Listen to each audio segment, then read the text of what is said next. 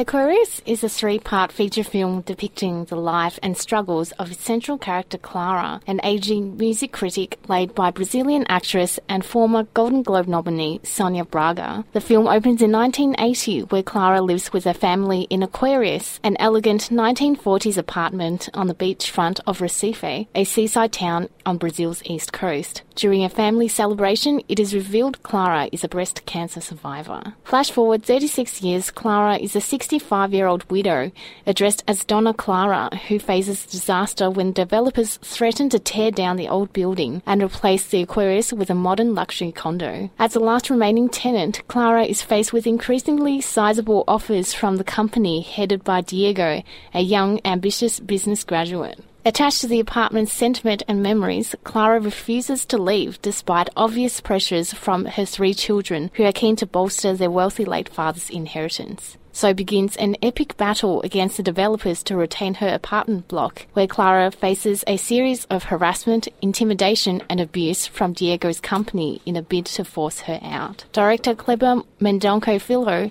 spends much time delving into detail, often with intimate close ups, portraying Clara's everyday life and the close relationships she develops with her family and longtime housekeeper. Clara's deep passion for music and eclectic taste ranging from samba to Queen is often depicted through her dancing alone in the apartment to various vinyl records. The film's opening sequence reveals Clara's models her life on Auntie Lucia, the adored 70 year old aunt with a girlish appearance and long hair.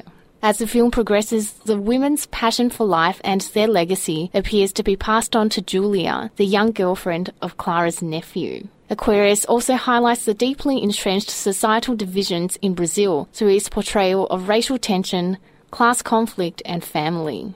In a scene where Clara and her housekeeper confront Diego, the young businessman bluntly states it would have been hard for Clara and her family to achieve success due to their dark skin. Audiences are shown multiple facets to Clara's character, where her formidable manner and appearance is matched by an equally vulnerable side and pain from her past. The nightmare scene where a maid thief recurs in Clara's dreams is a revenge of sorts, as Clara is shown to have a lifelong habit of deriding servants and speaking as if they were invisible. It can be argued Aquarius is a metaphor for Brazil and the country's contemporary political tensions. The film's debut in the Cannes competition last year was accompanied by cast members protesting Brazil is no longer a democracy.